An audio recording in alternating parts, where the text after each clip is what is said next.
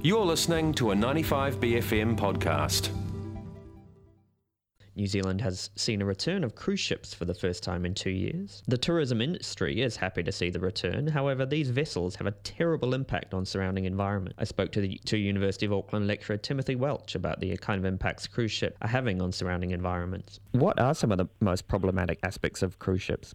Well, there's a pretty long list, but the ones that come to the top are the amount of CO2 emissions that they produce, the amount of sulfur that's produced through combustion of their massive engines, uh, and the amount of particulate matter, or PMs, uh, that are produced also uh, through the uh, engines on, on any cruise ship.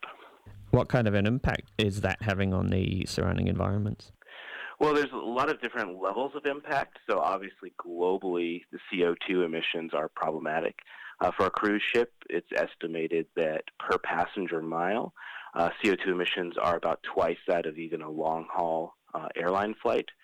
So there's already big emissions there when we're trying to reduce our, our current carbon footprint by a significant amount. The PMs or particulate matter emissions can have a really big localized effect. So anybody with asthma or a heart condition uh, can be severely impacted by breathing in those emissions, which will lodge in lung tissue and be carried in the bloodstream. And they also have some long term implications for health as well.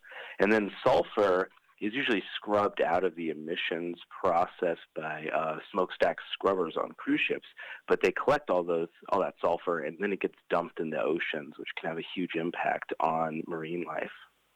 Do you think New Zealand and the world is too reliant on cruise ship passengers for tourist numbers? I don't think we have that big a reliance on them. I think we kind of talk a lot about them because they're very visible. But in terms of their impact on the overall economy, it's fairly small. Um, it's not zero, but when we look at the overall tourist spending, especially for international tourism, at the level of about $17 billion, uh, the spending from cruise ship passengers comes in at about $300 million a year. So it's only about 2% of total international tourism spending that occurs within New Zealand. Cruise ships probably aren't going anywhere anytime soon. What kind of action would you like to see to limit the damage that cruise ships have on the environment? Well, the biggest thing we can do, at least at a local level, uh, and the process already started, but we should really think about speeding it up, is allowing cruise ships to use shore power. That's where we plug cruise ships into the power grid locally so they don't have to have their engines going the entire time they're at port. That'll keep all of those localized emissions um, with the ship uh, since it won't be running while it's docked there. Um, beyond that, we need stronger international standards. So all the cruise ship lines have their own kind of emission reduction plans, but there's no force to them. There's no authority on uh, banning a cruise ship if it fails to meet a guideline, etc. So we need stricter international standards that will actually hold cruise lines accountable for reducing emissions. You mentioned earlier on that cruise ships don't really have a massive impact on the world's tourism market, but do you think we should maybe pivot away from them?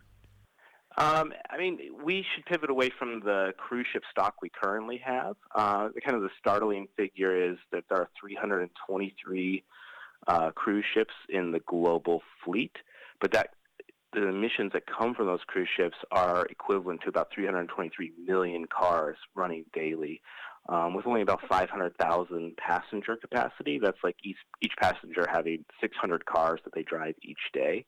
Um, so moving more rapidly towards a cleaner cruise ship, ones that rely more on electric power rather than burning diesel fuel, uh, would be a big move. Uh, and that's kind of needs to happen sooner than later rather than just banning cruise ships outright. How easy would you say that is to start using electric cruise ships? Would there have to be a bit more research into it, or do we have the ideas and the models ready already? I mean, I don't think the technology is there yet. It could be incentivized by charging cruise lines uh, for using older technology. You could charge cruise lines by the amount of pollution they create, uh, and that would create a financial incentive for them to more rapidly adopt technologies that reduce those emissions. Um, but as it is, a single cruise ship can cost upwards of $2 billion. Uh, so there's a significant investment already in the existing technology. So unless we have some reason for cruise lines to investigate other technology, they're happy just keeping things the way they are. That was University of Auckland lecturer Timothy Welch speaking on the environmental impacts of cruise ships.